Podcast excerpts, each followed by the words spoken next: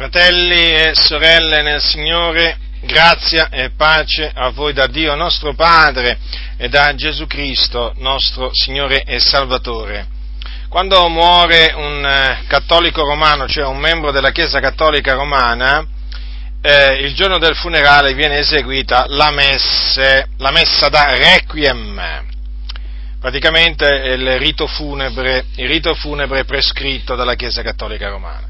Che cosa avviene? Avviene nella pratica questo, che il corpo viene trasportato dal luogo della veglia alla, alla Chiesa, o meglio al luogo, al luogo, di culto della Chiesa cattolica romana, e le campane suonano con una tonalità molto grave e, e profonda per radunare appunto la comunità, la comunità cattolica al triste, al triste evento. Il corpo viene posto con la testa verso l'altare, la bara è ricoperta di fiori e contornata da ceri. Il sacerdote vestito di nero e con una sciarpa viola spolverizza la bara con acqua santa, chiede che sia dato il riposo eterno al defunto e che sia assolto da ogni peccato. Si prega affinché venga accolto nel regno di Dio e si raccomanda la sua anima ai santi del paradiso. La messa funebre comprende preghiere, letture delle, delle scritture, un'omelia, l'omelia è la predicazione, chiamiamola così, l'Eucaristia, canti per la risurrezione del corpo di fronte al Salvatore, al termine della funzione il sacerdote passa due volte intorno alla salma con acqua santa ed incenso. Ecco, vi ho descritto, vi ho descritto il rito funebre così come viene, eh, come viene compiuto nella Chiesa, nella chiesa cattolica eh, romana, naturalmente preso da, eh, preso, l'ho preso da un sito appunto cattolico tutto questo. Ora, come avete potuto vedere, mm, la messa funebre comprende anche l'Eucarestia. Che cos'è l'Eucarestia? L'Eucarestia. Ora, eh, è la cena del Signore praticamente. Loro, I cattolici romani la chiamano Eucarestia, che, signi- che, viene da una parola greca che significa ringraziamento. Questo a, a, per ricordare il ringraziamento fatto da Gesù Cristo prima di rompere il pane, di distribuire il calice nella notte in cui fu tradito. Quello avvenne veramente, è un ringraziamento del Signore, e appunto l'hanno chiamata, in effetti, è uno dei nomi peraltro, eh, che porta eh, la cena del Signore, diciamo dal punto, dal punto di vista cattolico romano. E mh, mm, l'Eucaristia, secondo il dizionario, il, il, dizionario, il Catechismo della Chiesa Cattolica, è, è il sacramento che eh, sotto le apparenze del pane e del vino contiene realmente corpo, sangue, anima e divinità del nostro Signore Gesù Cristo per nutrimento delle anime. Perché questo lo dicono? Perché secondo la teologia romana l'ostia, che viene usata nella, nella comunione, altro nome dato alla cena del Signore, nelle mani del prete diventa il corpo, sangue, anima e divinità di Gesù Cristo. Questa dottrina è chiamata transustanziazione, praticamente mutamento o cambiamento di sostanza, detto proprio in maniera molto semplicistica, molto semplice, dopo la consacrazione l'ostia non è più pane e il pane è mutato nel vero corpo di Cristo Gesù. E eh, nel, nel, calice prima della consacrazione c'era il vino e poi, o il vino con alcune gocce d'acqua e poi dopo la consacrazione nel calice non c'è più vino, questo dice la Chiesa Cattolica Romana, eh, invece sotto la specie del vino vi è il vero e reale sangue di Gesù Cristo. La transustantazione è un dogma della Chiesa cattolica eh, romana. Dunque, l'Eucarestia, eh, l'Eucarestia, della, l'Eucarestia ha come, eh, diciamo, diciamo, fondamento, diciamo come fondamento questo dogma, il dogma della transustantazione, che è un, una menzogna, è una menzogna in quanto la Sacra Scrittura, la Sacra Scrittura insegna che il, il pane che noi eh, spezziamo e che benediciamo e il calice della benedizione che noi benediciamo non, eh, non sono affatto il vero corpo di Cristo eh, Gesù e il, è il suo vero sangue. In questo senso quindi non avviene, nel senso che non avviene nessuna transustanziazione, ecco, ci tengo a dirlo, non avviene nessuna transustanziazione, cioè nessun cambiamento di sostanza, nessun mutamento di sostanza quando noi rendiamo grazie prima appunto eh, di spezzare eh, prima diciamo, di spezzare il pane o prima di, eh, di distribuire il, il, calice del Signore.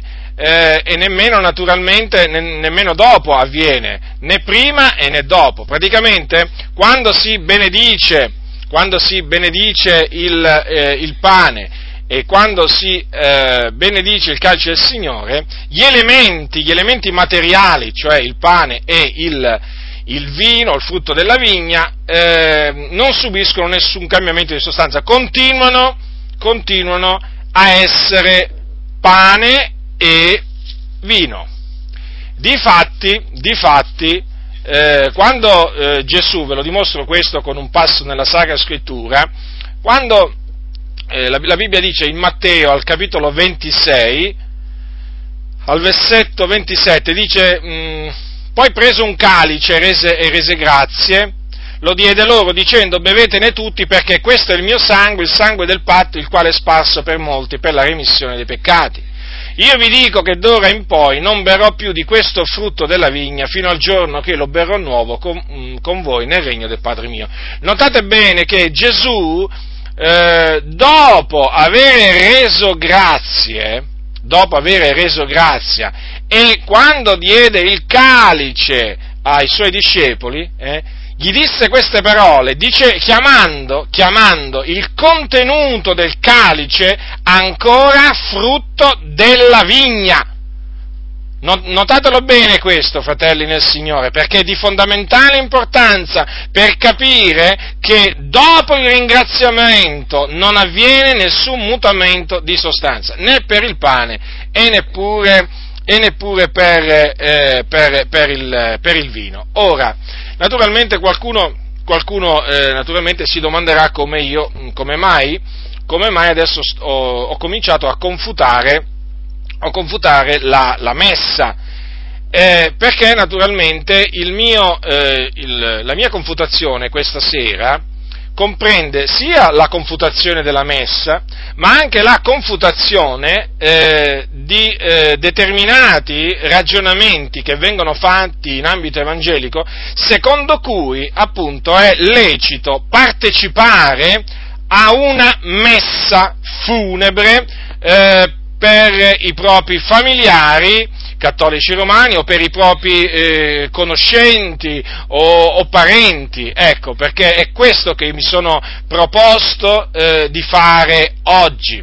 E naturalmente per dimostrare che quello che dicono questi nostri fratelli evangelici è assolutamente sbagliato, cioè è assolutamente sbagliato dire che un credente, un figliuolo di Dio, può recarsi in un luogo di culto della Chiesa Cattolica Romana anche, anche diciamo, in occasione ehm, di, un, di, una messa funebre. Naturalmente eh, devo, dimostrare, eh, devo dimostrare che cos'è, prima di tutto devo spiegarvi che cos'è la, eh, l'Eucarestia o comunque la messa e naturalmente poi dimostrare, dimostrare, che la cosiddetta Eucarestia non ha niente a che fare con la cena del Signore, perché la cena del Signore, così come è stata istituita da Cristo Gesù, è stata, è stata nelle mani dei papi nel corso dei secoli trasformata in un rito pagano. Lo ribadisco, è stato trasformato in un rito pagano c'ha solo il sembiante della cena del Signore, la, eh, la, l'Eucarestia, ma non è assolutamente la cena del Signore istituita dal nostro Signore e Salvatore Gesù Cristo. E quindi per dimostrare questo metterò a confronto eh, diciamo, quello che viene detto sull'Eucarestia, lo metterò a confronto con quello che dice la Sacra Scrittura. E ho cominciato appunto con il dogma della transustanziazione che è un dogma che sta alla base della, eh, diciamo, dell'Eucarestia della Chiesa cattolica romana, ma non è mica, non è mica la, so, la, la, sola menzogna eh, che viene detta a proposito della cena del Signore, eh, cioè la, la transustanziazione. Eh, ci sono anche altre, altre, falsità che vengono dette a riguardo della, della, della, della cena del Signore. Per esempio, quantunque, quantunque, notate bene questo, quantunque nella Chiesa Cattolica si, di, si dice che eh, appunto avviene questa transustanziazione quando il prete consacra, consacra l'ostia, notate bene, notate bene che eh, coloro che si possono comunicare sotto eh, ambedue le specie sono solo i preti o comunque i prelati della Chiesa Cattolica Romana. Il popolo, cioè che loro chiamano laici, i laici, i laici, loro possono comunicarsi solo e eh, solo sotto una sola specie. Avete notato quindi che cosa, che cosa è successo eh, che cosa è successo alla cena del Signore, nelle, diciamo una volta che è capitata nelle infauste mani dei prelati eh, della Chiesa Cattolica Romana, che praticamente il popolo è stato privato del calice. E questo naturalmente è grave, perché il Signore nella notte in cui fu tradito non diede solo il pane ai suoi discepoli, ma anche il calice, bevetene tutti, nessuno escluso. E quindi, vedete, la Chiesa Cattolica Romana ha proprio deturpato proprio l'immagine della cena del Signore, praticamente nelle sue mani, ma tu, tante cose nella, nelle mani delle, dei prelati della Chiesa Cattolica Romana sono veramente state deturpate della loro forma originale. Ma ce ne sono di cose, oh quante cose, quante cose ma qui naturalmente mi devo concentrare solo sull'Eucaristia per non andare troppo in là. Ora, eh, secondo il, eh, quindi altra menzogna, chiaramente la negazione del calice al popolo, peraltro, eh, peraltro ci fu John Huss eh, un riformatore boemo che lottò per ripristinare il, cali, diciamo, il, calice del Signore per il popolo. E naturalmente lui lottò molto, lottò molto per questo, eh, fu scomunicato e poi naturalmente gli riservarono il trattamento che riservavano a quel tempo agli eretici, perché così li chiamava la Chiesa Cattolica Romana, lo bruciarono, lo bruciarono vivo, lo ammazzarono e lo bruciarono a John, a John Huss e John Huss si era schierato appunto a favore del calice, anche del calice a favore del, del, del popolo. Ora, mh, mm, quindi già due, mh, mm, già due falsità che vengono insegnate a proposito dell'Eucaristia, che fa parte appunto della messa funebre.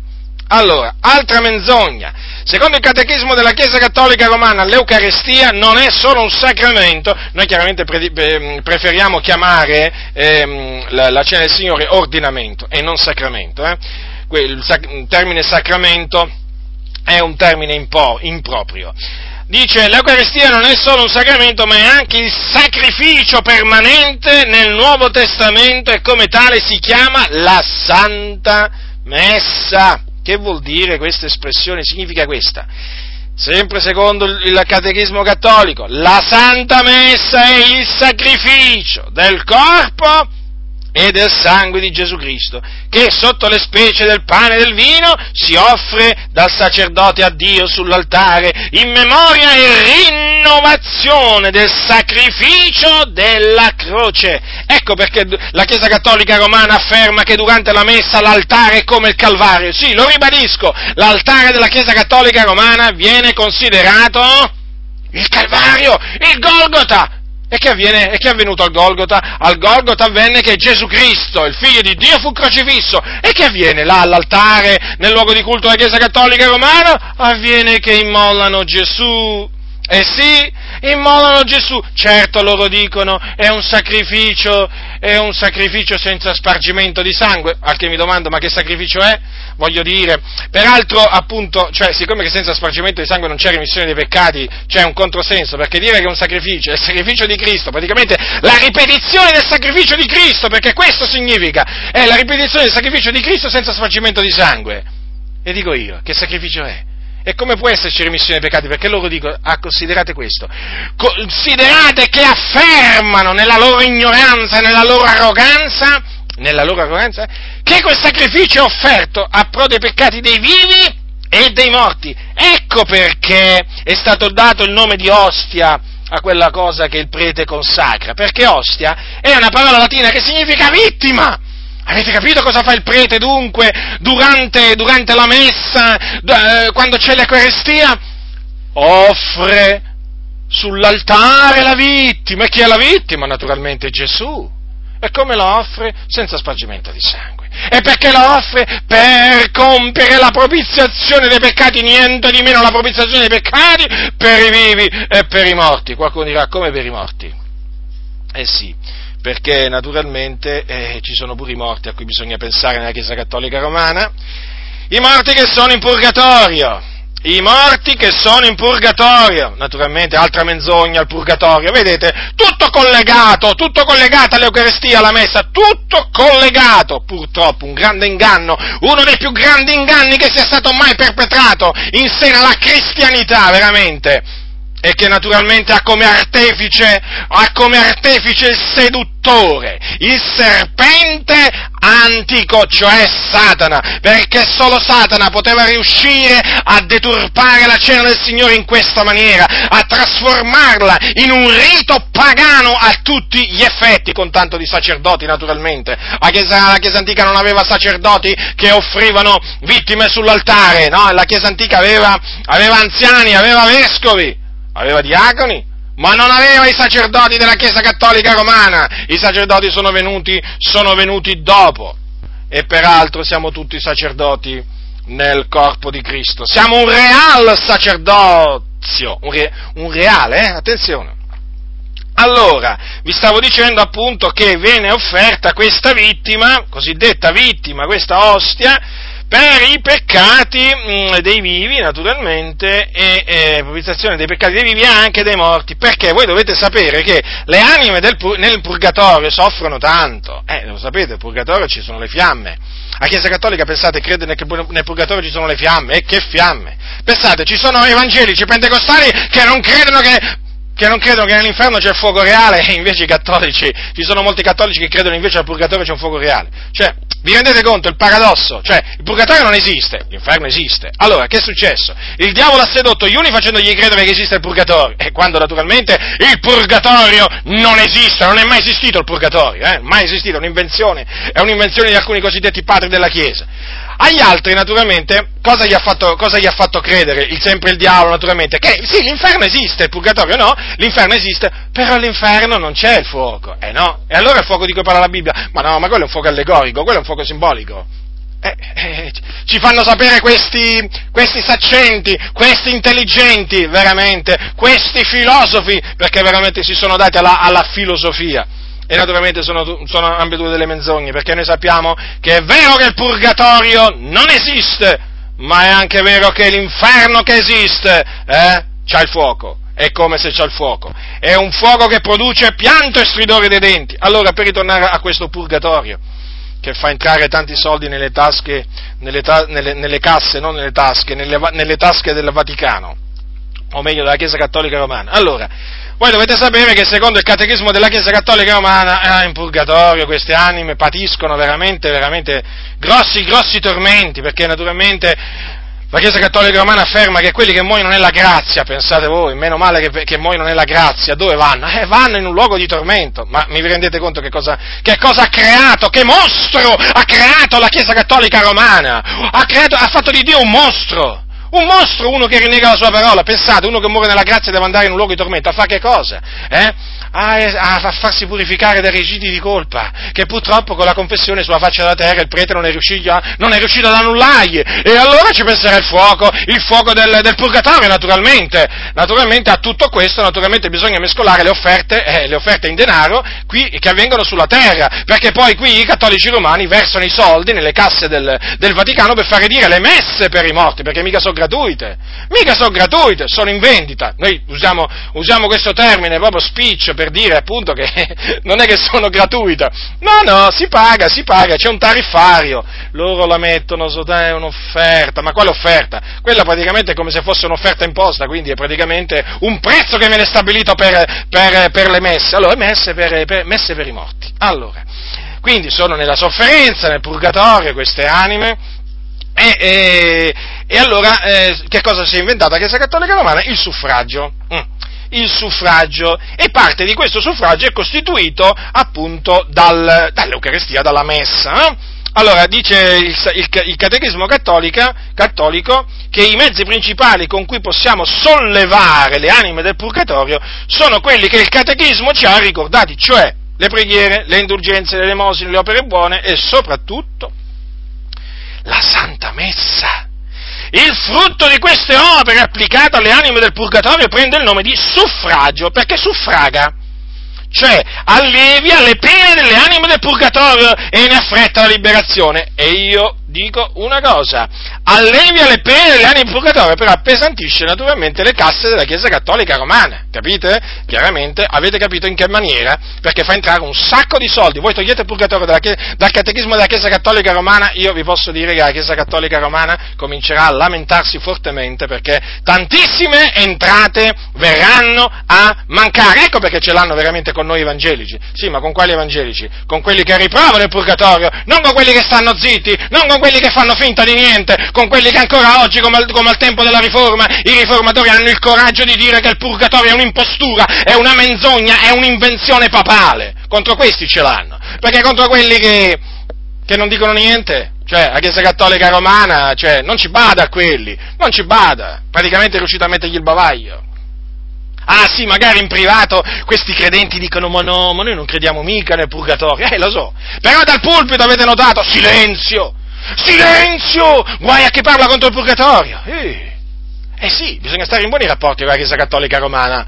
Eh, fratello, eh, d'altronde, eh, voglio dire, qui in Italia, eh, voglio dire, eh, d'altronde Stato cattolico, governo cattolico, eh, ci ha fatto tanto del bene, eh, ci ha dato il riconoscimento giuridico ci ha dato pure l'intesa, naturalmente, mi riferisco a quelli, a quelli delle Adi, voglio dire, e perché ti devi mettere dal purgatorio a dire con ogni franchezza che il purgatorio, cioè da, dal pulpito ti devi mettere a dire che il purgatorio è un'eresia di perdizione, che non esiste, che è tutto un inganno e serve solo a prendere denaro alle persone semplici. Perché devi dire questo? Non lo devi dire.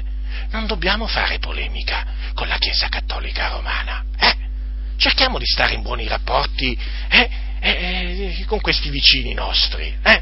Dobbiamo stare in buoni rapporti con i vicini.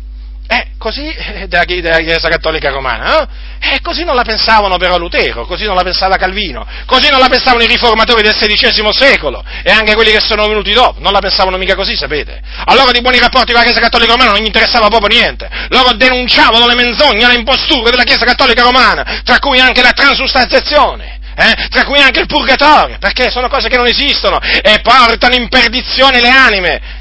Ascoltatemi, ascoltatemi fratelli nel Signore, quando si parla del cattolicesimo, ricordatevi, eh? non si parla di una cosa da poco, si parla di un mostro, di un mostro, lo ribadisco, un mostro dottrinale, chiamatelo come volete. Il cattolicesimo è un io l'ho studiato approfonditamente. Vi posso assicurare che alla luce della Sacra Scrittura è una forma di paganesimo, è una forma di paganesimo travestito da cristianesimo. Gli hanno messo, gli hanno messo un vestitino mm, che sembra il vestito del cristianesimo, ma non ha niente di cristianesimo, è tutto contorto, è tutto falso, è tutto ciò che è di vero, è, è pochissimo, è pochissimo nel cattolicesimo tutto il resto è un sacco di menzogne, un sacco di imposture, superstizioni a non finire. E dunque suffraga, la messa, l'Eucarestia, suffraga, suffraga, suffraga, allevia, allevia, allevia. Quindi, e naturalmente che cosa succede? Non è finita mica qua, sapete? Eh, le nefandezze continuano e queste cose le dico affinché abbiate chiaro che cos'è la messa. Ora, mediante questo suffragio, i cattolici viventi, sapete cosa fanno?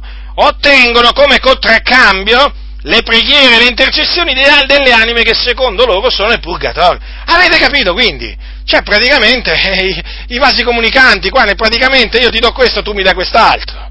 Capito? Io faccio questo in favore tuo, tu fai questo in favore mio. Cioè, praticamente in purgatorio le anime pregano per i vivi, ma qui è una confusione totale. Cose che non esistono nella sacra, cose che non esistono nella sacra scrittura. Il purgatorio non esiste, esiste solo il paradiso e l'inferno.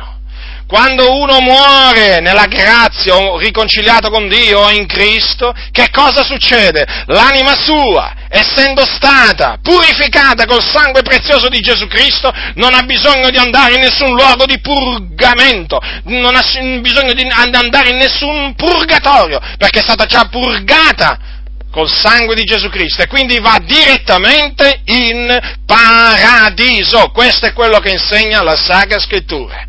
D'altronde, la Sacra Scrittura dice che non v'è dunque ora alcuna condanna per coloro che sono in Cristo Gesù, mentre la Chiesa Cattolica Romana affermando che esiste il purgatorio e affermando tutto quello naturalmente che dice a proposito del purgatorio, non fa altro che andare contro la parola di Dio, perché? Alla fin fine quelle anime che vanno nel purgatorio sono sempre sottoposte a una condanna, anche se temporanea, naturalmente nessuno sa per quanto tempo, naturalmente dipende da quante offerte danno sulla, sulla faccia della terra, chiaramente, però voglio dire è pur sempre un periodo di condanna a cui sarà sottoposta l'anima del cristiano, cosiddetto cristiano naturalmente, che muore, che muore nella grazia. Vi rendete conto quindi che cos'è la messa? Vi rendete conto quante menzogne so, ah, diciamo, vengono dette attorno diciamo, all'Eucaristia? Io spero veramente che quelli che eh, diciamo ancora non erano persuasi rimangano, rimangano per, mm, per persuasi. Poi naturalmente potrei dire pure che la messa viene offerta pure in onore, in onore dei santi e poi eh, bisogna anche dire un'altra cosa, che la, mh, mm, della messa fa parte anche l'adorazione dell'ostia. Eh già, ci mancava pure l'adorazione dell'ostia, ma, ma naturalmente l'adorazione dell'ostia è stata naturalmente una diretta conseguenza della transustanziazione. Perché? Perché siccome che la transustanziazione, il dogma della transustanziazione afferma che praticamente, praticamente, notate bene, che sotto le apparenze del pane e del vino contiene realmente corpo, sangue, anima e divinità del nostro Signore Gesù Cristo. Quindi è divina quell'ostia, è divina. Capite cosa significa? Capite cosa significa che è divina? Che è Dio. Questo significa. E quindi, e quindi va adorata. Eh, è certo, perché adora il Signore Dio tuo, dice la Bibbia. Eh? È certo. E quindi l'ostia va adorata. Perché? Perché è divina.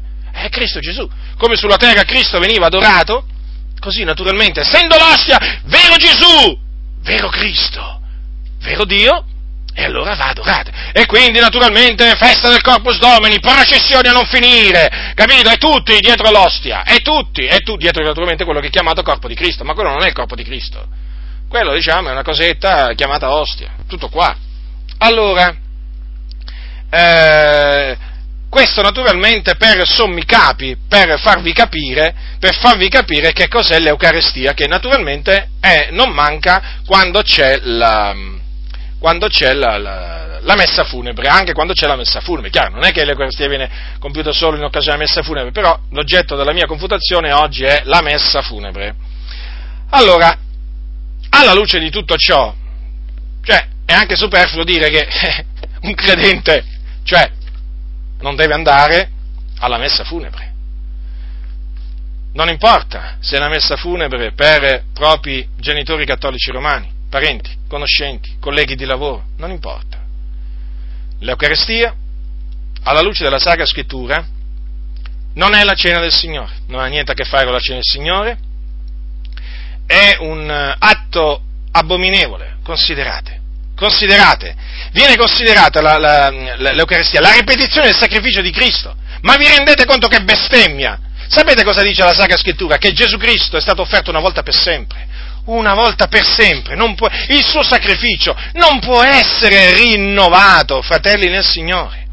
Non può essere rinnovato, non può essere ripetuto perché dice con un'unica offerta egli ha per sempre resi perfetti quelli che sono santificati. Questi, dopo aver offerto un unico sacrificio per i peccati e per sempre, si è posto a sedere alla destra di Dio. Quel questi è Gesù Cristo, il Figlio di Dio. Il suo sacrificio quindi non è rinnovabile in nessuna maniera. Si può ricordare, si può annunziare e di fatti la cena del Signore col, mediante la cena del Signore si annunzia la morte del Signore, ma non è che si rinnova la morte del Signore. Attenzione, si ricorda il sacrificio di Cristo, si annunzia il sacrificio di Cristo, ma non lo si assolutamente ripete. Infatti dice l'Apostolo Paolo in primo Corinzi dice queste parole, ogni volta che voi mangiate questo pane e bevete di questo calice, voi annunziate la morte del Signore finché gli venga. Annunziate, non rinnovate, non ripetete. No, annunziate il che è diverso. Vedete? È un'abominazione l'Eucaristia, è un'abominazione. Come la si deve chiamare? Ma come la si deve chiamare? Una cosa, eh, una cosa che pretende di essere la ripetizione del sacrificio di Cristo, ma io quando ci penso rabbrividisco, rabbrividisco. E ci sono naturalmente tantissime persone in tutto il mondo che credono a queste menzogne, quando invece la cena del Signore è solo l'annunzio, l'annunzio della della morte del nostro Signore Gesù Cristo e questo naturalmente finché egli, finché egli viene. E dunque, vedete, alla luce di tutto questo, è chiaro che la messa è un atto, un rito abominevole, abominevole nel cospetto di Dio, impregnato di superstizioni, di menzogne. E voglio dire, quindi, è un'opera infruttuosa delle tenebre. Un'opera infruttuosa delle tenebre, sì, delle tenebre non ha niente a che fare con la luce. Il frutto della luce consiste in tutto ciò che è bontà, giustizia e verità, ma qui luce non ce n'è nella messa. Non ce n'è, tutto tenebre, fitte, eppure fitte sono le tenebre. E nonostante questo, nonostante questo mi si, mi, mi si spezza il cuore sentire che ci sono pastori pentecostali, eppure tanti in tutta Italia, ma anche nel mondo naturalmente, che affermano che alla messa funebre. Alla messa funebre un credente ci può andare, anzi, vi dirò di più, ci deve andare, loro dicono, perché altrimenti fratello, sorella, ti dicono dal pulpito, ma che testimonianza darai? Eh? Capito? Ti dicono loro, ma che testimonianza pensi di dare se non ci vai? Quelli si offendono poi! Che luce sei, fratello? Eh? Vieni con noi, dai, andiamo alla messa! E poi alcuni quando escono dicono che bello che è stato, bello. Ma cosa c'ha di bello la messa? Cosa c'hai? Io non la sopportavo da, da, da, da non convertito, adesso proprio che non, quando non conoscevo la verità non la sopportavo, non, non, sopportavo quella pompa magna della Chiesa Cattolica Romana, quei vestiari, quell'incenso, quelle preghiere a ripetizione lì, quelle litanie, non le sopportavo quando vedevo il Papa era come se vedessi veramente il diavolo e non ero convertito, pensate adesso, pensate adesso, io ringrazio il Signore che mi ha scampato veramente, mi ha scampato veramente la Chiesa Cattolica Romana Certo, il Signore naturalmente poi salva anche coloro che sono in mezzo alla Chiesa Cattolica Romana, però diciamo, mi ha evitato di andare dietro a tante di quelle falsità, perché evidentemente se fossi nato in una, in una famiglia cattolica chiaramente avrei partecipato, diciamo, avrei perso un sacco di tempo dietro messe, dietro eh, magari facendo il chirichetto, chissà, avrei fatto pure il chirichetto e tante altre cose, però il Signore questo non l'ha permesso, comunque sì ero sempre perduto, anche se ero figlio di credenti anche se ero figlio di credenti evangelici ero sempre perduto e sono rimasto perduto per diversi anni, comunque dietro la vanità ci sono comunque eh, andato per un certo tempo, poi grazie a Dio il Signore mi ha, il Dio mi ha attirato a Cristo Gesù e Cristo Gesù mi ha accolto e mi ha salvato e a Lui do la lode e la gloria in eterno. Amen. Ora, eh, quindi è un'opera infruttuosa delle tenebre la messa, però ci sono tanti pastori che dicono appunto eh, che noi siamo la luce del mondo. Beh, questo dicono giusto, eh? noi siamo la luce del mondo e quindi dobbiamo emanare la luce del Signore. Eh? E appunto loro dicono che, diciamo, andando alla messa funebre per i propri parenti, familiari e così via, cattolici romani, si è luce. Praticamente questi qua si sono creati tutto un Vangelo loro, tutta una dottrina loro, questi pastori pentecostali, eh? e se sentono dire a qualche credente, no, io non ci vado, sapete che succede? Eh, che quel credente viene ammonito viene ammonito. Viene ammonito dal pastore. Perché, perché quel fratello, dicendo così, non, non darà una buona testimonianza. Ora, chiaramente l'ambiente pentecostale è variegato. Io non dico che tutti i pastori pentecostali, mi guardo bene al dire tutti i pastori pentecostali, eh, voglio dire, dicono che si può andare alla messa funebre, incoraggiano ad andare alla messa funebre, però una buona parte sì. E diciamo, eh, tra questi spiccano i pastori delle Adi. Diciamo questo, che nelle Adi la maggior parte dei pastori, questo lo do con certezza, eh, fa questo ragionamento. Praticamente un credente è bene che ci va alla messa funebre. Pensate che cosa arrivano a dire? Arrivano a dire che, eh, ma d'altronde eh, loro vengono da noi eh, e quindi anche noi dobbiamo andare da loro, capito? No? Cioè, scambiamoci i favori, dai! Voglio dire, ma se loro vengono ai nostri funerali, no?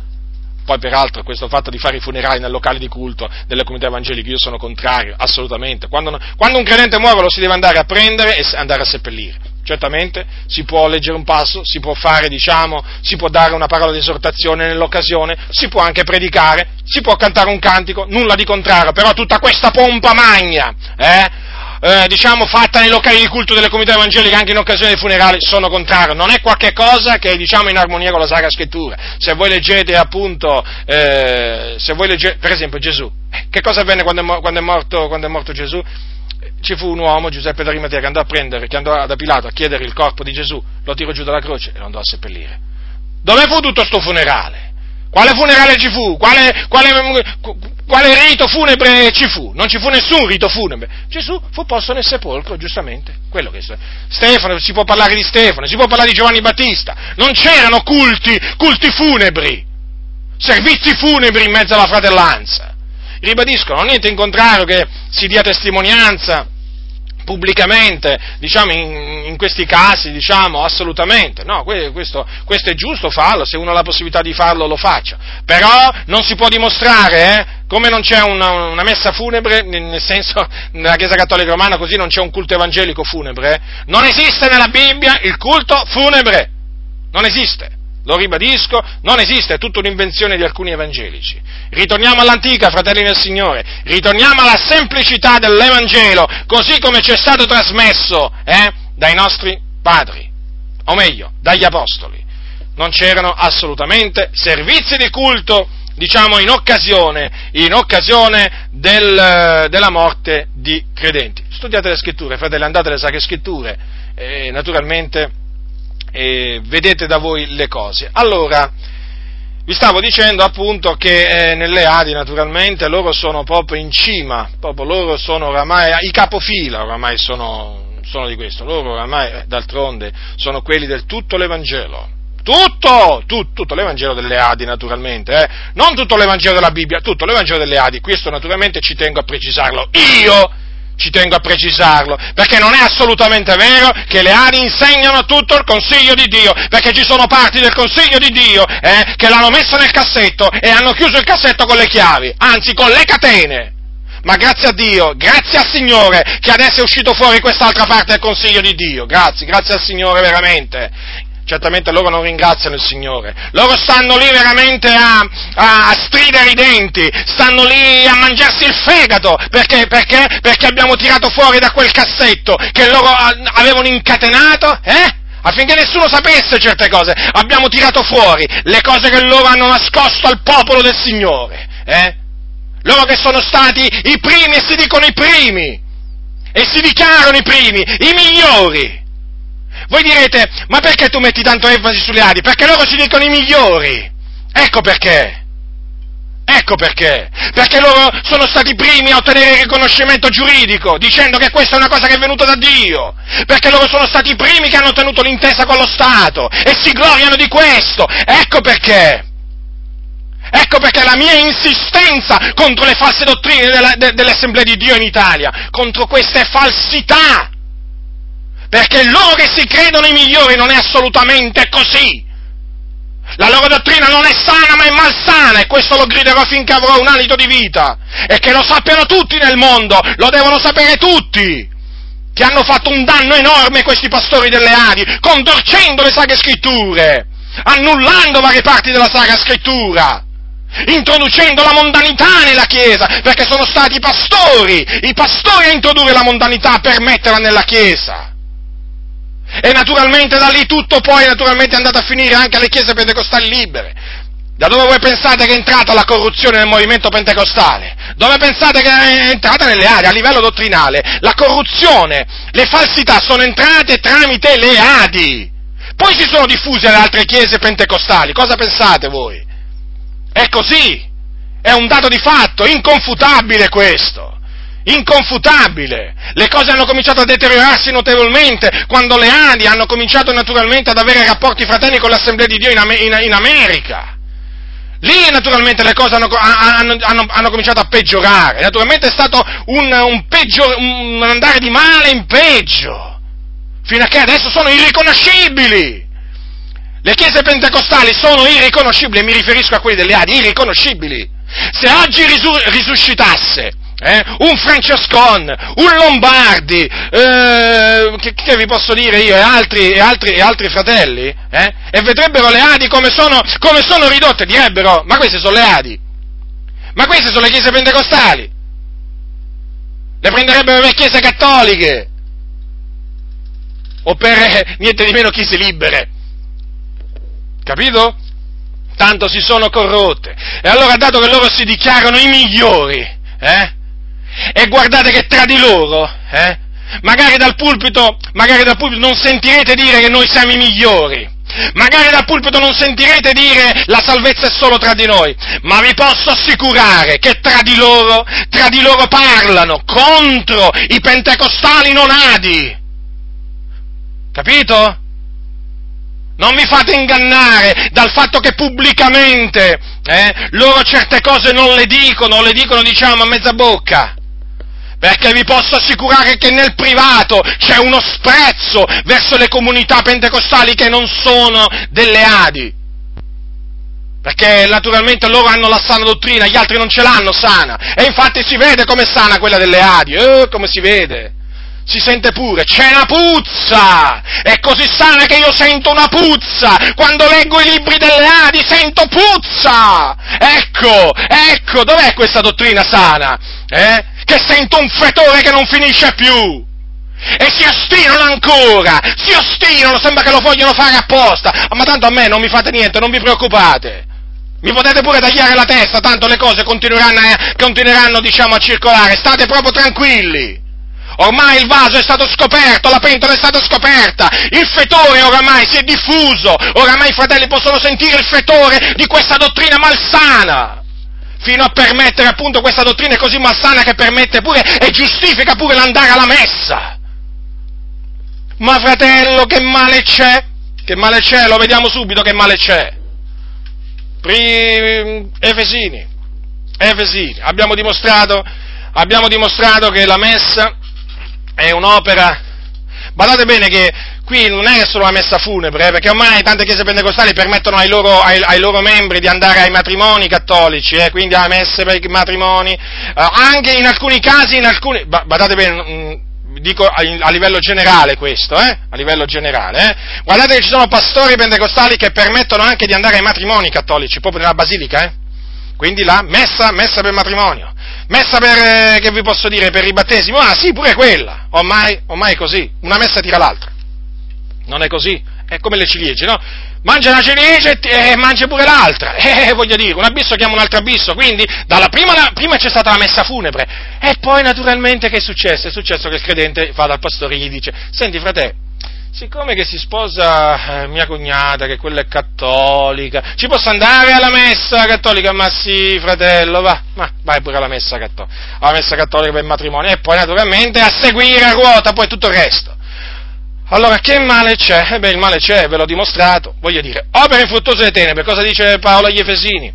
Allora, dice così, capitolo 5, versetto 7. Non siate dunque loro compagni, perché già eravate tenebre, ma ora siete luce nel Signore, conducetevi come figlioli di luce. Poiché il frutto della luce consiste in tutto ciò che è bontà e giustizia e verità, esaminando che cosa si accetta al Signore. E non partecipate alle opere infruttuose delle tenebre, anzi piuttosto riprendetela poiché egli è disonesto pur di dire le cose che si fanno da costoro in occulto. Ma tutte le cose, quando sono riprese dalla luce, diventano manifeste, poiché tutto ciò che è manifesto è luce, perciò dice risvegliati tu che dormi, risorgi dai morti e Cristo ti inonderà di luce. E poi a seguire guardate dunque con diligenza come vi conducete, non da stolti, ma da savi, approfittando delle occasioni perché i giorni sono malvagi. Dunque, essendo che la messa funebre, eh, di matrimonio, di battesimo, non importa niente, non importa niente. È un'opera infruttuosa delle tenebre, l'ho dimostrato, eh? è chiaro che noi non possiamo partecipare appunto alla messa. Voi direte, ma nemmeno fare la presenza? No, che vai a fare la presenza? A fare che cosa? Ad assistere a che cosa? Un atto abominevole? Qui c'è scritto, conducetevi come figlioli di luce. Allora, noi siamo figli di colui che è luce. Dio è luce. Allora, possiamo accettare le tenebre? No, noi dobbiamo rigettarle le tenebre. Eh? Noi eravamo un giorno tenebre, ma ora siamo luce nel Signore. Il frutto della luce in che cosa consiste? Tutto ciò che è bontà, giustizia e verità. Dov'è la verità? Dov'è la giustizia e la bontà nel, nella messa? Non esiste. Non esiste! E quindi posso io partecipare a un'opera infruttuosa delle tenebre? Io che sono luce? No. Esaminando che cosa si accetta al Signore, certo, perché noi figlioli di luce dobbiamo esaminare no? quello che facciamo, quello che vogliamo fare, quello che stiamo per fare. Esaminiamo appunto eh, la, la, la messa, la messa funebre, è accetta al Signore? È accetta al Signore? Domanda? No, non è accetta al Signore. Perché? Per le ragioni che vi ho detto prima, naturalmente, no? E poi, voglio dire, voglio dire, e poi eh, avete visto, no? Nella, cosa, cosa ho letto all'inizio, no?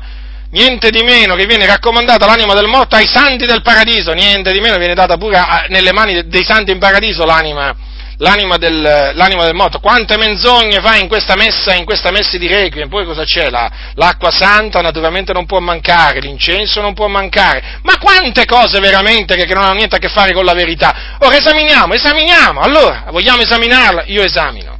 Allora passiamo all'esame continuiamo in questo esame. Allora, voglio dire, ma mh, mm, poi niente di meno viene chiesto che sia dato il riposo eterno al defunto e che sia assolto da ogni peccato, ma come già morto? È già morto! Se, se è morto nei suoi peccati all'inferno, se è morto naturalmente in, eh, se è morto in Cristo è in paradiso. Che, che, c'entra, che c'entra chiedere che sia dato il riposo eterno al defunto, che sia assolto ogni peccato? Tutte cose strane al cristianesimo, tutte cose strane alla parola di Dio. Allora, esaminiamo. C'è qualcosa di accetta al Signore qua? Io non vedo niente. Io non vedo niente, ma manchi i fiori.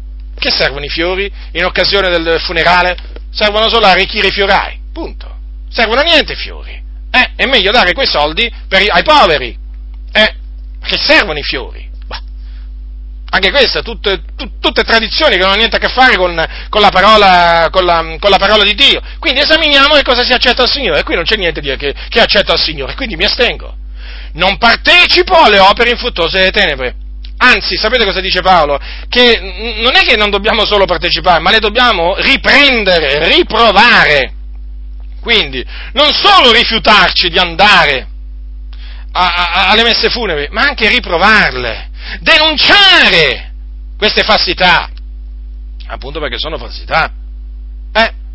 Perché vedete, ci sono tanti che non sanno queste cose, quindi queste cose affinché vengano rese manifeste hanno bisogno di essere riprese. E chi è che può riprenderle se non la luce? Ora siamo luce nel Signore, riprendiamo le opere infruttuose delle tenebre.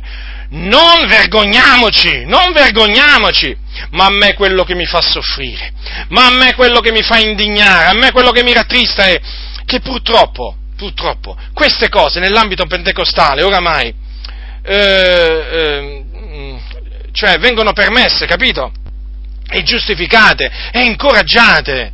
Ci sono, ci sono pentecostali, ci sono pentecostali, pastori, pastori, pastori pentecostali che vanno alle messe funebri.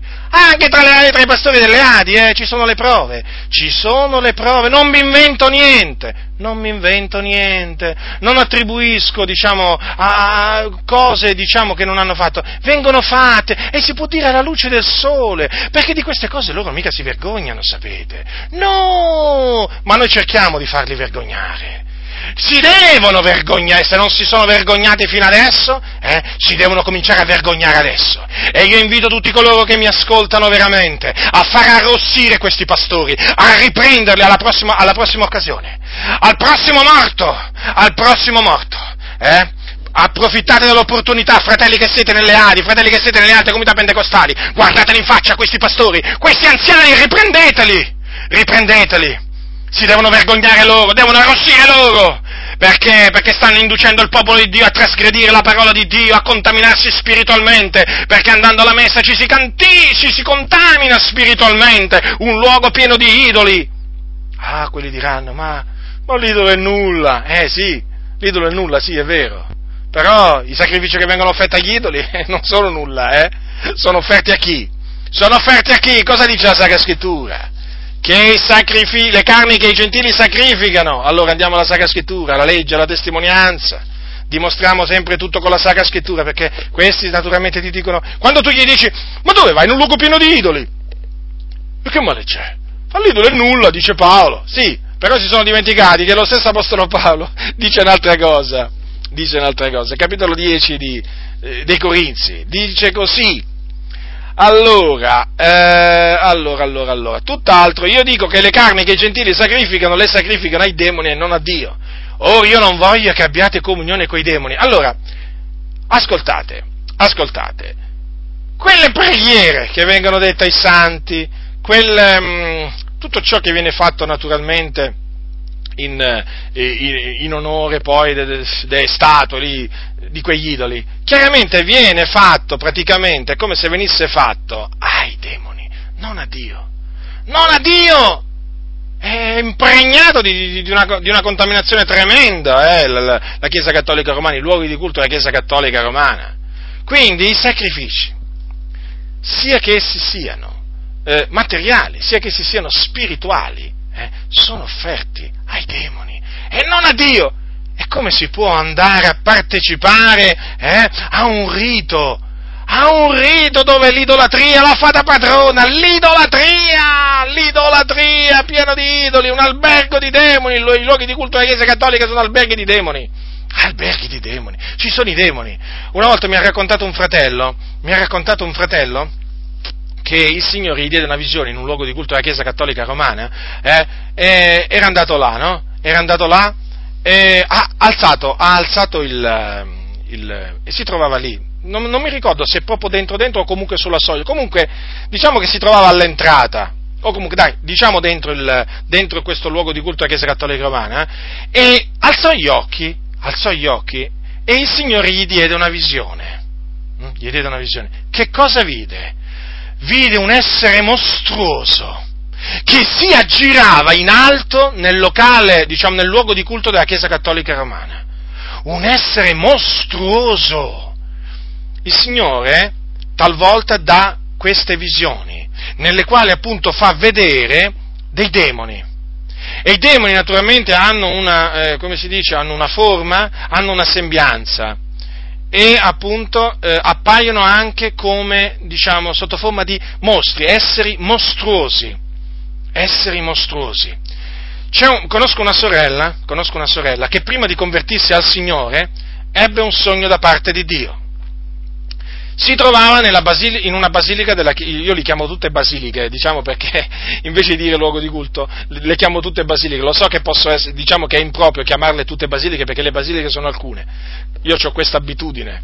Comunque, il luogo di culto di una chiesa cattolica romana era là, eh, pensate da non convertita, ed ebbe questo sogno. Praticamente, praticamente si accingeva ad andare a prendere la comunione dal prete e all'improvviso vide sopra il prete un essere mostruoso, metà animale e metà umano, e si spaventò.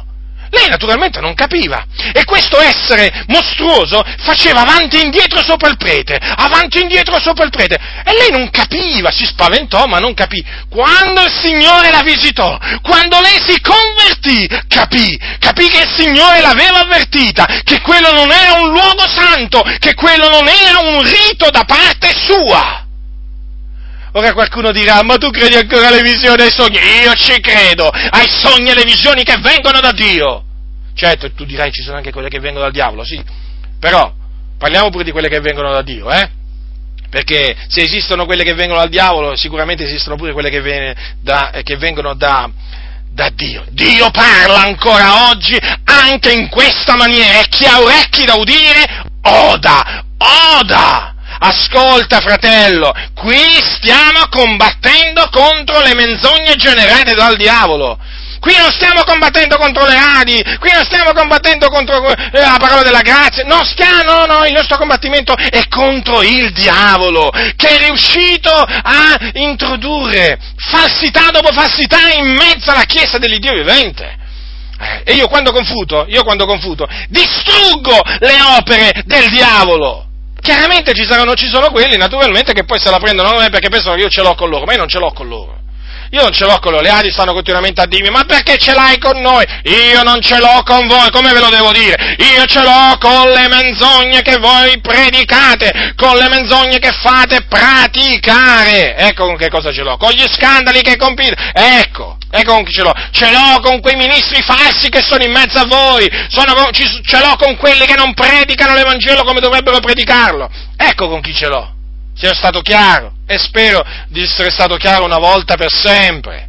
Io sto confutando le menzogne, non mi importa se vi chiamate Adi, parola della grazia, chiese Elim, chiese apostoliche in Italia, perché le stesse falsità che ci sono nelle Adi, poi ci sono anche in queste altre fa- de- denominazioni, anche ta- talvolta ce ne sono ancora di più in queste altre denominazioni. Chiaramente, eh, poi Dio sa veramente fino in fondo tutto, è chiaro, però voglio dire, qui la corruzione è generale, la falsità è generale nel movimento pentecostale, eh? badate bene, badate bene. Mm. Se io prendo le Adi è sempre a mo' di esempio, capite? Perché poi praticamente quello che viene insegnato e fatto nelle Adi viene anche fatto e insegnato fuori dalle Adi, in massima parte, però grazie a Dio ancora in mezzo al movimento pentecostale ci sono quelli che non sono rimasti sedotti, eh? Da queste ciance, no, no, assolutamente, ci sono fratelli che non ne vogliono sentire parlare, eh? Anche nelle Adi ci sono fratelli che non vogliono sentire parlare di andare a messe funebri, eh? eh bisogna dire le cose come stanno, eh? Come anche ci sono dei pastori nelle Adi, eh? Che in effetti sono contrari a che si vada eh, alle messe funebri per familiari e parenti, però sono una minoranza esigua proprio, capito? Si possono proprio contare, eh? La maggioranza vince, ve lo ripeto, in queste denominazioni funziona così, la maggioranza vince.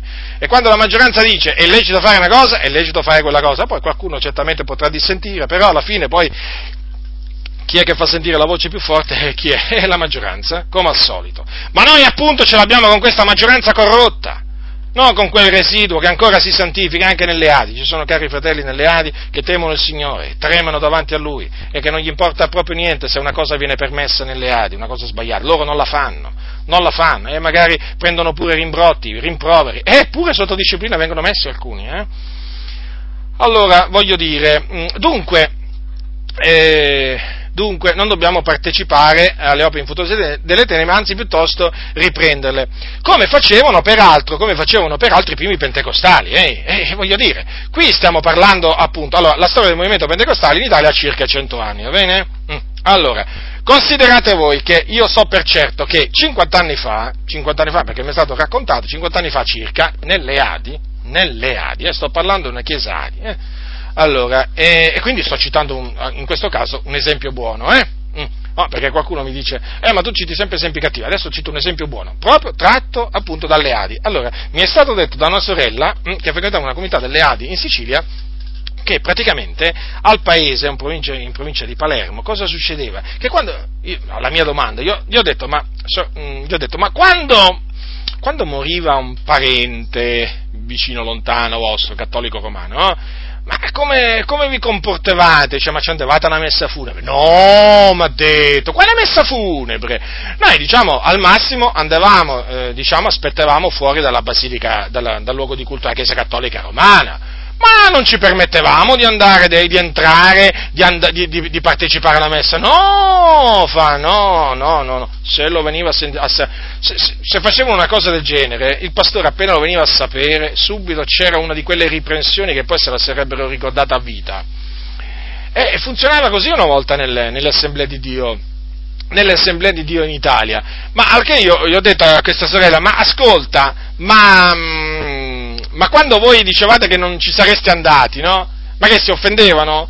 No, fa, ma noi manco glielo, non c'era bisogno nemmeno che glielo dicevamo, vai, parenti cattolici, perché quelli lo sapevano, gli evangelisti ma non vengano alla messa. Praticamente proprio lo davano per scontati i cattolici.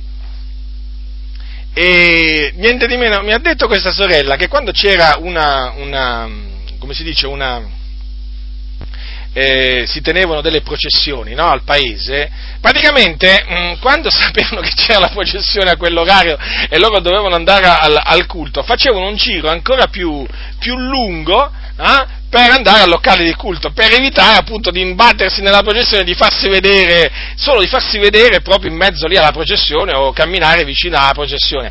Pensate un po' voi, pensate un po' voi fratelli, a voi ve lo dico, a voi nelle Adi che magari siete della nuova generazione che queste cose non le sapete, pensate un po' voi il timore di Dio che c'era, il timore di Dio, perché quello naturalmente era timore di Dio, eh? eh ma adesso lo so tra di voi, voi vi fate due risate di queste cose, le raccontate a mo' di barzelletta, ma lo sai che quale barzelletta? Questa non è una barzelletta e non, nemmeno, non, non, dovete nemmeno permettervi di fare di queste cose una barzelletta, perché se c'è una barzelletta quella siete voi, siete voi che disubbidite la parola del Signore, di voi si fa, ormai siete diventati la barzelletta di tutti, siete diventati la barzelletta di tutti con la vostra caparbietà, con la vostra insensatezza, siete diventati la, proprio veramente, guarda, ve lo dico con ogni chiarezza, siete diventati una barzelletta. Sì, ma perché vi contraddicete, non capite più nulla, siete in totale confusione, eh, chiamate il bene male, i, i, i, ormai è così, il bene lo chiamate male, il male lo chiamate bene, quindi più confusione di questa. Quindi mi diceva questo, allora io dico, vedete, queste cose venivano riprovate, diciamo, 50 anni fa, eh? 50, 60 anni fa, allora considerate le adi 47, quanti anni sono passati? 50, 53, 63, allora da quando hanno voluto diventare Uh, sì, diciamo, poi hanno, hanno, ottenuto il riconoscimento giuridico nel 59, però ancora prima, dal 47 in poi già praticamente si possono definire Assemblea di Dio in Italia, quindi considerate anche 47, 48, ma non si parlava assolutamente di permettere ai credenti di andare a messe funebri, poi, poi meno che meno a messe per eh, matrimoni, battesimi, queste cose, eh, Assolutamente, proprio c'era solo riprovazione di queste cose nei paesi, nelle città, quelli sono evangelisti. Quando si diceva quelli sono evangelisti, quando i cattolici dicevano quelli sono evangelisti, volevano dire quelli non vengono alla messa, manco se gli muore la madre, manco se gli muore il padre, il fratello, non vengono, non vengono, non partecipano, quelli sono evangelisti. Vedete, in questo caso veramente bisogna dire che ah, davano una buona testimonianza ai fratelli, perché in questa maniera dimostravano di essere luce nel Signore, di non volersi contaminare con le opere infruttuose delle tenebre. E adesso invece cosa sta succedendo? Succede praticamente che la buona testimonianza la danno quelli che si contaminano. Eh sì, hanno invertito le cose praticamente. E chi non vuole contaminarsi viene, viene preso per un estremista e gli fanno pure forza. Dai, entra, dai, ma non c'è niente di male. Capite che cosa, che cosa è successo? Pensate, in soli 50 anni. Mi sto domandando, ma col passare del tempo questi che cosa per, permetteranno ancora? Io ve lo dico con ogni franchezza, io credo che di questo passo, che di questo passo permetteranno ancora cose peggiori di queste. Sì, perché oramai la strada è quella, un abisso chiama un altro abisso, la scrittura non può essere annullata e io sono sicuro che se in 60 anni, allora 47, da 47 adesso, no? diciamo 53, 63, allora se in 63 anni eh, se sono diventate così, io credo veramente che cioè, col passare del tempo diventeranno ancora peggio. A me mi duole il cuore, eh, mi duole il cuore, però io queste cose le devo dire, devo riprovare l'opera in funzione delle tenebre, io devo suonare la tromba, è mio dovere farlo, poi eh, chi ha orecchi da udire oda. Veramente, spero veramente che, che più, più, credenti possibili ascoltino il suono della tromba e veramente pongano, pongano attenzione, eh? Pongono attenzione e poi, vedete, e poi sono naturalmente gli stessi che poi ci accusano di che cosa? Ci accusano di essere gonfi, sì, questi qua, questi pastori, questi credenti che naturalmente eh, permettono e vanno tranquillamente, placidamente alle messe funebri, sono quelli che ti dicono, fratello, la conoscenza gonfia, la carità edifica. Eh sì, è vero, sì, ma quale conoscenza gonfia? Quale conoscenza gonfia? Quella che non è accompagnata dalla carità? La conoscenza che non viene veramente messa al servizio della verità. È quella che gonfia. E di fatti, e di fatti voi siete gonfi. Voi siete gonfi. Perché voi che dite, voi che conoscete che l'idolo è nulla, siete proprio voi che vi siete gonfiati a tal punto che naturalmente non vi interessa niente farvi vedere in un tempio di idoli, Mm? Non vi interessa niente se ci sono dei credenti deboli, sì, deboli, sì, quelli che voi dite che noi scandalizziamo, eh? Sì, proprio quelli, eh? A voi non interessa niente se ci sono dei credenti deboli là, magari nella basilica, nella, nel luogo di culto della Chiesa Cattolica, che magari ancora non hanno capito qual è la vera differenza tra la messa, tra la messa cattolica e il culto evangelico, non importa proprio niente se quelli saranno incoraggiati ad andare alla messa. Non mi interessa niente. Eh? Perché siete gonfi. Certo, proprio voi. E in questa maniera siete di intoppo. Siete di intoppo, sì, proprio così la scrittura dice che siete di intoppo. Anzi, sapete cosa dice la scrittura? Peccando in tal modo contro i fratelli e ferendo la loro coscienza che è debole, voi peccate contro Cristo. Eh? Così per la tua conoscenza perisce il debole, il fratello per il quale Cristo è morto. Continuate, continuate a farvi vedere in questi templi di idoli, per la vostra conoscenza, date che voi sapete che l'idolo è nulla, eh? perirà il debole, perirà il debole, quello che magari ancora crede, no? Che in qualche maniera, o che diciamo che la messa abbia un qualche valore. Perirà proprio il debole, sì. Voi che tanto ci accusate a noi di scandalizzare le anime deboli, siete i primi che scandalizzate le anime, siete, siete voi veramente quelli che scandalizzate i deboli, non noi perché a scandalizzare i deboli ci avete già pensato voi. Noi mettiamo in guardia da quelli che scandalizzano i deboli, noi non scandalizziamo i deboli, noi semmai fortifichiamo i deboli, mettendoli in guardia e dicendogli di fuggire le vostre insensatezze, le vostre falsità, le vostre menzogne. Ecco in che maniera vi siete gonfiati, ecco in che maniera siete d'intoppo ai deboli, sì, come lo erano alcuni nella chiesa di Corinto, eh? Sì, che era, si facevano vedere là a mensa nel tempio d'idoli, e in questa maniera ferivano la coscienza del debole. La stessa cosa che fate voi, pastori, credenti, che andate appunto alle messe funebri. Siete d'intoppo. È inutile che cercate di giustificarvi, perché non c'è sapienza, non intelligenza che valga contro l'Eterno.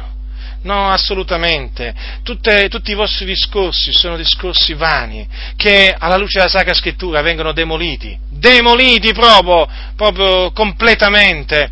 Sono ragionamenti vani e insensati. insensati. Voi siete solo da biasimare, da riprendere. E io spero che voi rientrate in voi stessi, perché il mio desiderio è questo il mio desiderio è questo, il mio desiderio eh, non è che voi siate distrutti, ma che voi siate salvati.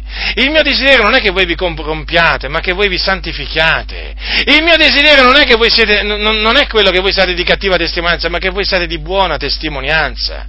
Ecco perché Ecco perché mi affatico, per questo. Poi voi la prendete a male, certo, come se la prendevano a male i ribelli al giorno di Geremia, eh? che dicevano Geremia infiacchiva le mani del popolo, che cercava, cercava, il male del popolo, pensate, Geremia non cercava mica il bene del popolo, il male del popolo, ma chi? Secondo chi? Secondo i ribelli, certo, secondo i ribelli, e io quindi spero che voi ribelli eh, vi mettiate, cioè rientrate in voi stessi, vi ravvediate e vi mettiate ad ubbidire alla verità, alla verità perché a quella siamo stati chiamati ad ubbidire, non alle tradizioni umane che voltano le spalle alle verità, non ai comandamenti, ai comandamenti, umani, ai comandamenti degli uomini che voltano le spalle alla verità, ma ai comandamenti di Dio, ai santi comandamenti di Dio. Eh? E poi, per concludere, vorrei dire ai pastori delle Adi, eh? voi che mi ascoltate, anche i credenti delle Adi, vedete, a me eh, ci sono le, le, contraddizioni, quelle mi fanno infuriare, ve lo dico con ogni franchezza.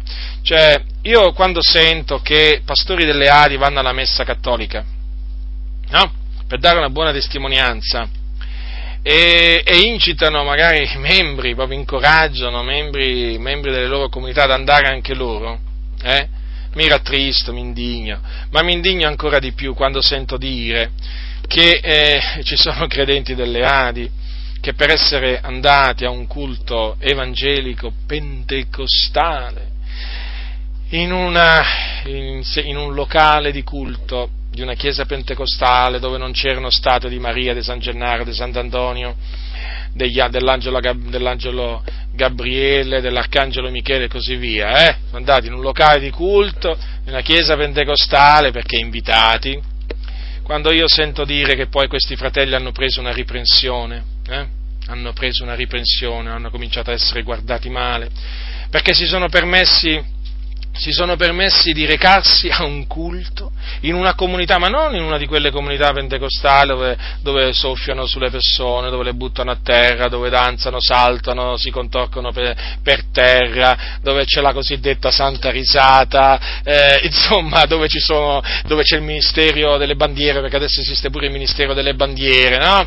eh, dove c'è la danza profetica. No, no, no, è un locale di culto, un semplice locale di culto dove ci sono fratelli, diciamo, semplici semplici che si vogliono condurre con semplicità, nel cospetto del Signore e con santità.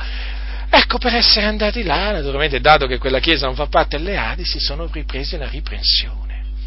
Si sono ripresi una riprensione. Si sono presi una riprensione. Eh sì, eh sì, perché c'è la riprensione per quelli che si recano, diciamo, in questi, in questi luoghi. Invece per quelli che vanno alle messe funebri, eh, nei tempi d'idoli, nessuna riprensione, solo elogi solo elogi perché quelli sono dei cari fratelli, sono dei cari fratelli che lo hanno fatto per il Signore, che hanno dato una buona testimonianza al mondo. Pensa se non ci sarebbero andati, avrebbero dato una cattiva testimonianza e quindi quelli vanno rispettati. Invece i fratelli che si permettono di, di andare dietro invito magari a un, a un culto, diciamo, di una comunità sana, pentecostale, quelli vengono subito ripresi perché quella non è una chiesa adi. Eh, perché extradi, tutto confusione. Eh, voi lo sapete, no? Tra di loro lo dicono. Fuori dalle Adi, solo confusione. Io mi sto rendendo conto che la confusione invece c'è pure nelle Adi. Guarda un po'. E, non, e assieme a me se ne stanno rendendo conto tantissimi fratelli in tutta Italia. Ma come fa? Ma noi pensavamo che la confusione fosse solo fuori dalle Adi. Ci era stato detto così. Oh, ci siamo accorti invece che ci siamo, to- ci siamo accorti proprio, ci siamo svegliati da un sonno e ci siamo trovati in mezzo alla confusione. Eh sì, in mezzo alla confusione. Proprio così. Quindi confusione nelle Adi confusione fuori dalle Adi. Quindi guardarsi dalla confusione non importa dove si trova. Vedete, questo naturalmente mi fa indignare maggiormente. Perché vedete come si, come si manipolano, no? come si manipolano le menti dei credenti, come naturalmente vengono eh, praticamente ven, vengono ingannati i fratelli no? con, con vani ragionamenti. Ma ditemi voi, ma è meglio andare in un locale di culto, in una comunità pentecostale, a un culto evangelico? Eh? Naturalmente una comunità pentecostale sana, fuori dalle Adi, o andare in una basilica, in una basilica cattolica? Eh? eh? Che domanda? La risposta, naturalmente, è ovvia. Per noi per costoro invece non è ovvia. Purtroppo, purtroppo le, cose, le, cose, le cose stanno così e sono cose che veramente a chi ama la verità, a chi ama la giustizia, a chi ama il Vangelo, a chi vuole che il Vangelo, a chi vuole che il popolo di Dio si cammini in modo degno del Vangelo non, fanno, non, possono, non possono fare altro che rattristare. Non possono fare altro che rattristare.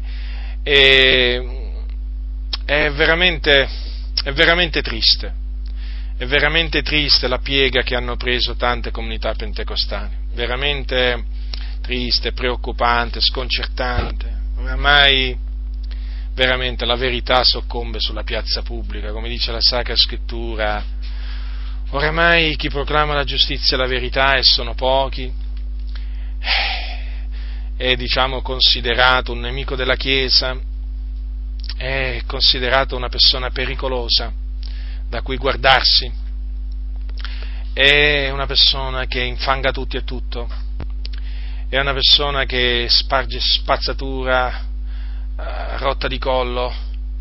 Pensate, un, un, famoso, un famoso predicatore, predicatore, italiano, non è delle Adi, è eh, questo, ha detto che ha sconsigliato i fratelli di andare sui nostri siti perché sono pieni di spazzatura.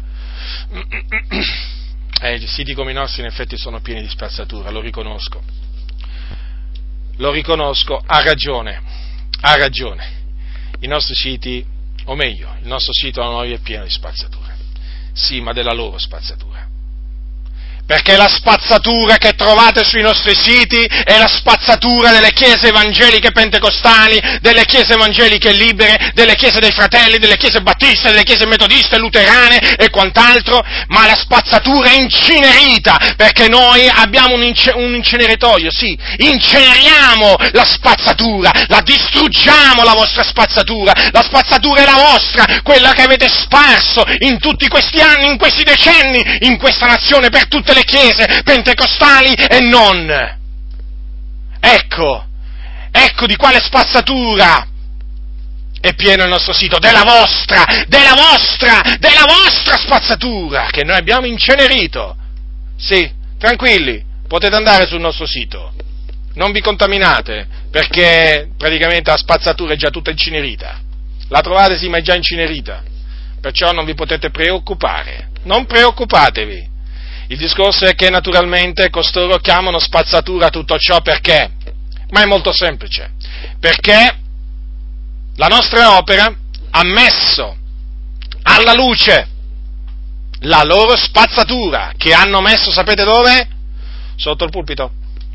Di solito si dice che la spazzatura si mette sotto il zerbino, no? Sotto il tappeto. No, loro l'hanno messa sotto il pulpito. Allora noi abbiamo preso questa spazzatura e l'abbiamo fatta uscire. E allora cosa è successo? Tutti l'hanno vista.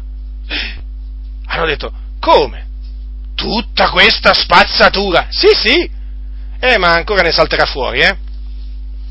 Diciamo, siamo a buon punto, però vi posso assicurare che ne uscirà ancora, eh? Già vi, già vi preannuncio altra spazzatura che incenere, incenereremo, distruggeremo. Ce n'è tanta, ce n'è tanta. Alcuni mi dicono, ma tu confuti sempre. Vabbè, non è vero che confuto sempre. Ma il discorso è questo. Ma scusate, più spazzatura c'è, eh, più lavoro c'è, no? Non è così. Eh, ma mi pare normale, no?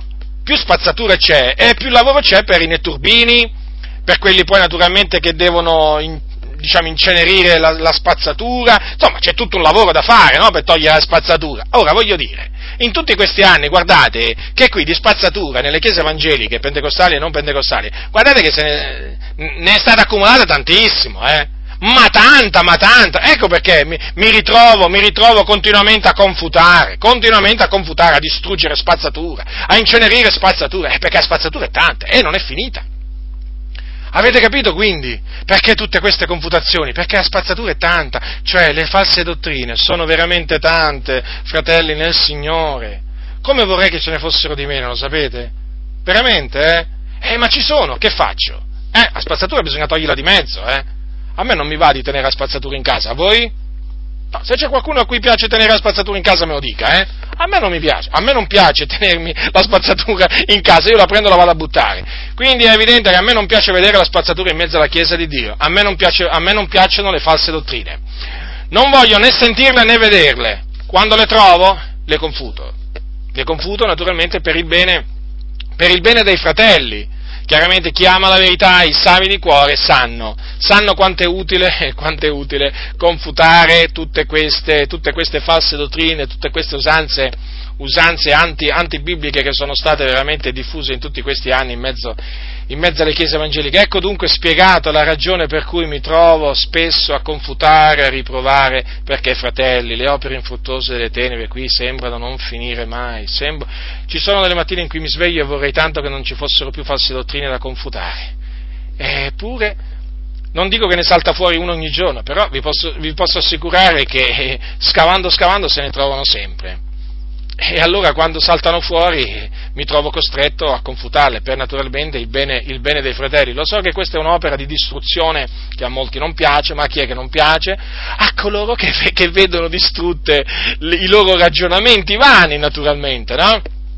Oggi uno mi ha scritto, un credente, non faccio il nome naturalmente, no, ci mancherebbe altro e mi ha detto, ma tu distruggi sempre, ma pensa anche a edificare. Eh sì, io penso pure a edificare. Il, il, il problema qual è però? Che c'è tanto da distruggere qua. Per poter edificare eh, bisogna pure distruggere. Prima di costruire una casa bisogna distruggere tante cose, sapete. Eh? Quando, si, quando, si, gettano le fondamenta di una casa, guardate che di cose da distruggere ce ne sono. Eh? E poi c'è anche un'altra cosa, cioè praticamente dopo tanti anni trovare tutta questa, diciamo, immondizia, eh, ma cioè, una volta che tu trovi tutta questa immondizia, che puoi fare se non metterti veramente lì di buona volontà a distruggerla pian piano? È evidente che devi distruggerla, devi, bisogna toglierla di mezzo. Eh, l'autorità stessa, l'autorità stessa, quando una città è piena di spazzatura, eh, per, sva- per, svariate ragioni, cioè si preoccupa, sapete, si preoccupa di toglierla di mezzo la spazzatura, eh? non è che si compiace nel vederla, nel vederla per le strade, perché la spazzatura è pericolosa, eh? Voglio dire, le false dottrine sono pericolose e eh, bisogna distruggerle. Questi vani ragionamenti, queste altezze che si levano contro la conoscenza di Dio. E quindi è chiaro, questa è un'opera di distruzione che a molti non piace perché, perché sembra che uno, voglio dire, voglia solo distruggere. No, io non è che distruggo solo, edifico pure. D'altronde il Signore disse a Geremia non solo di distruggere, ma anche di edificare. Io edifico pure. Eh, e poi distruggendo edifico. Eh, cioè, sembrerà una contraddizione, ma non lo è, è solamente una vana, un'apparente, un'apparente contraddizione, ma in effetti distruggendo si edifica, perché distruggi ciò che è marcio, ma costruisci ciò che è sano. Eh, per costruire ciò che è sano, lo ripeto, bisogna distruggere ciò che è marcio. Ecco dunque, ecco dunque eh, la ragione per cui, eh, diciamo, eh, sembra che in effetti prenda piacere solo, solo a confutare. Non è così non è assolutamente così, è perché proprio necessità mi è imposta, ecco, eh, l'amore di Cristo mi costringe e siccome che c'è, veramente c'è tanto, c'è tanto da confutare, alcuni si meravigliano e dicono ma è possibile che ci sono tutte queste cose da confutare? E ci sono, eh, non è che possono eh, di, dimostrare che non ci sono, ci sono e quindi queste vanno confutate, vanno riprovate, ma siccome loro dicono noi non vogliamo fare polemica, vabbè, non la fate voi, la faccio io. Voglio dire, ma alcuni dicono noi non vogliamo fare polemica, e eh, non vi preoccupate, allora la faccio io, ma fatemela fare a me la polemica, no? D'altronde quelli che confutavano le false dottrine anticamente nella Chiesa erano chiamati polemisti, i polemisti non è un termine biblico, eh, naturalmente questo lo dico semplicemente poi in risposta a quelli che dicono ma tu fai sempre polemiche. E eh, vabbè, la facevano pure i cosiddetti padri della Chiesa, no? quando dovevano difendere la, la, eh, la, Trinità o la divinità di Cristo o la deità dello Spirito Santo, eh, pure loro erano polemisti, però oggi si studiano le opere dei polemisti, no? si dicono, ah vedi, vedi quegli uomini si ersero a favore della verità. Oggi invece i polemisti moderni chi sono? Eh, i polemisti moderni oggi sono quelli che dividono la Chiesa, oggi sono quelli che distruggono la Chiesa, che fanno l'opera del diavolo. Eh già, eh già, eh già. Quindi i polemisti, i polemisti antichi facevano una cosa buona, no? Quelli moderni naturalmente fanno una cosa cattiva. Eh già, perché? Eh perché? Perché oggetto di queste polemiche chi sono? Cosa sono? Sono i soliti noti. Quelli naturalmente quelli naturalmente che hanno introdotto false dottrine, che le coccolano, che le, le difendono e le giustificano. Naturalmente, fratelli del Signore, alla fin fine, se uno considera le cose approfonditamente, capirà, capirà. E quelli che devono capire, capiranno. Quindi, fratelli del Signore, io vi esorto, eh, vi ho voluto esortare in questa maniera a riprovare la messa, eh, funebre, non funebre che sia, non importa, la messa in se stessa è da riprovare è infrut- perché è un'opera infruttuosa delle tenebre, non bisogna parteciparvi, eh, naturalmente per essere luce, per condursi in maniera degna dell'Evangelo, eh, perché noi, essendo appunto luce nel Signore, ci dobbiamo condurre come figliuoli di luce e come figliuoli di luce non possiamo partecipare alle cose delle tenebre. Solo in questa maniera darete una buona testimonianza, anche perché vi darà occasione di, quando i cattolici vi sentiranno dire noi non veniamo. Perché? La domanda è questa, no? E voi naturalmente gli risponderete perché, perché, perché, perché? E gli darete naturalmente le spiegazioni bibliche. Gli spiegherete perché non andate alla messa cattolica, gli spiegherete che cos'è la messa, gli spiegherete insomma tutte le cose che io vi ho eh, riassunto. Vi ho riassunto brevemente, quindi vi darà anche occasione di testimoniare della vostra fede nel Signore Gesù Cristo, nella parola di Dio, eh, e quindi sarà un, una ottima occasione per, per, proclamargli, per, proclamargli, l'Evangelo. Non, non pensate voi che sia così? Io penso che sia così, anzi, non solo lo penso, sono pienamente, pienamente convinto. Poi naturalmente che cosa succederà, fratelli? Che quando lo verranno a sapere, perché poi i cattolici capiranno e diranno sì, sì, vi comprendiamo. Sapete però da chi non sarete compresi? Eh, dai pastori. Non sarete compresi da altri credenti. Che avete fatto? Che testimonianza date voi? Capito? Vi riprenderanno vi biasimeranno, ma vi posso dire una cosa, avrete anche in questo caso occasione di parlare, di difendere la verità e di turargli la bocca a costoro. perché a questi la bocca va turata. Va turata! Sì, perché dicono delle ciance, dicono delle cose appunto non vere. Quindi state saldi, fratelli, attaccati alla fedel parola quale vi è stata insegnata. Ricordatevi, Dio è luce, voi siete figlioli di luce. E quindi conducetevi come figlioli di luce. E quindi non partecipate alle opere infruttuose delle tenebre. E tra queste opere infruttuose delle tenebre c'è pure la messa requiem. Come è chiamata? La messa da requiem. Ecco, non partecipate alla messa da requiem appunto perché è un'opera infruttuosa. Infruttuosa delle tenebre. Quindi porta solo frutto per la morte, non porta nessun frutto di giustizia, appunto perché è infruttuosa. La grazia del Signore nostro Gesù Cristo sia con tutti coloro che lo amano con purità incorrotta. Amen.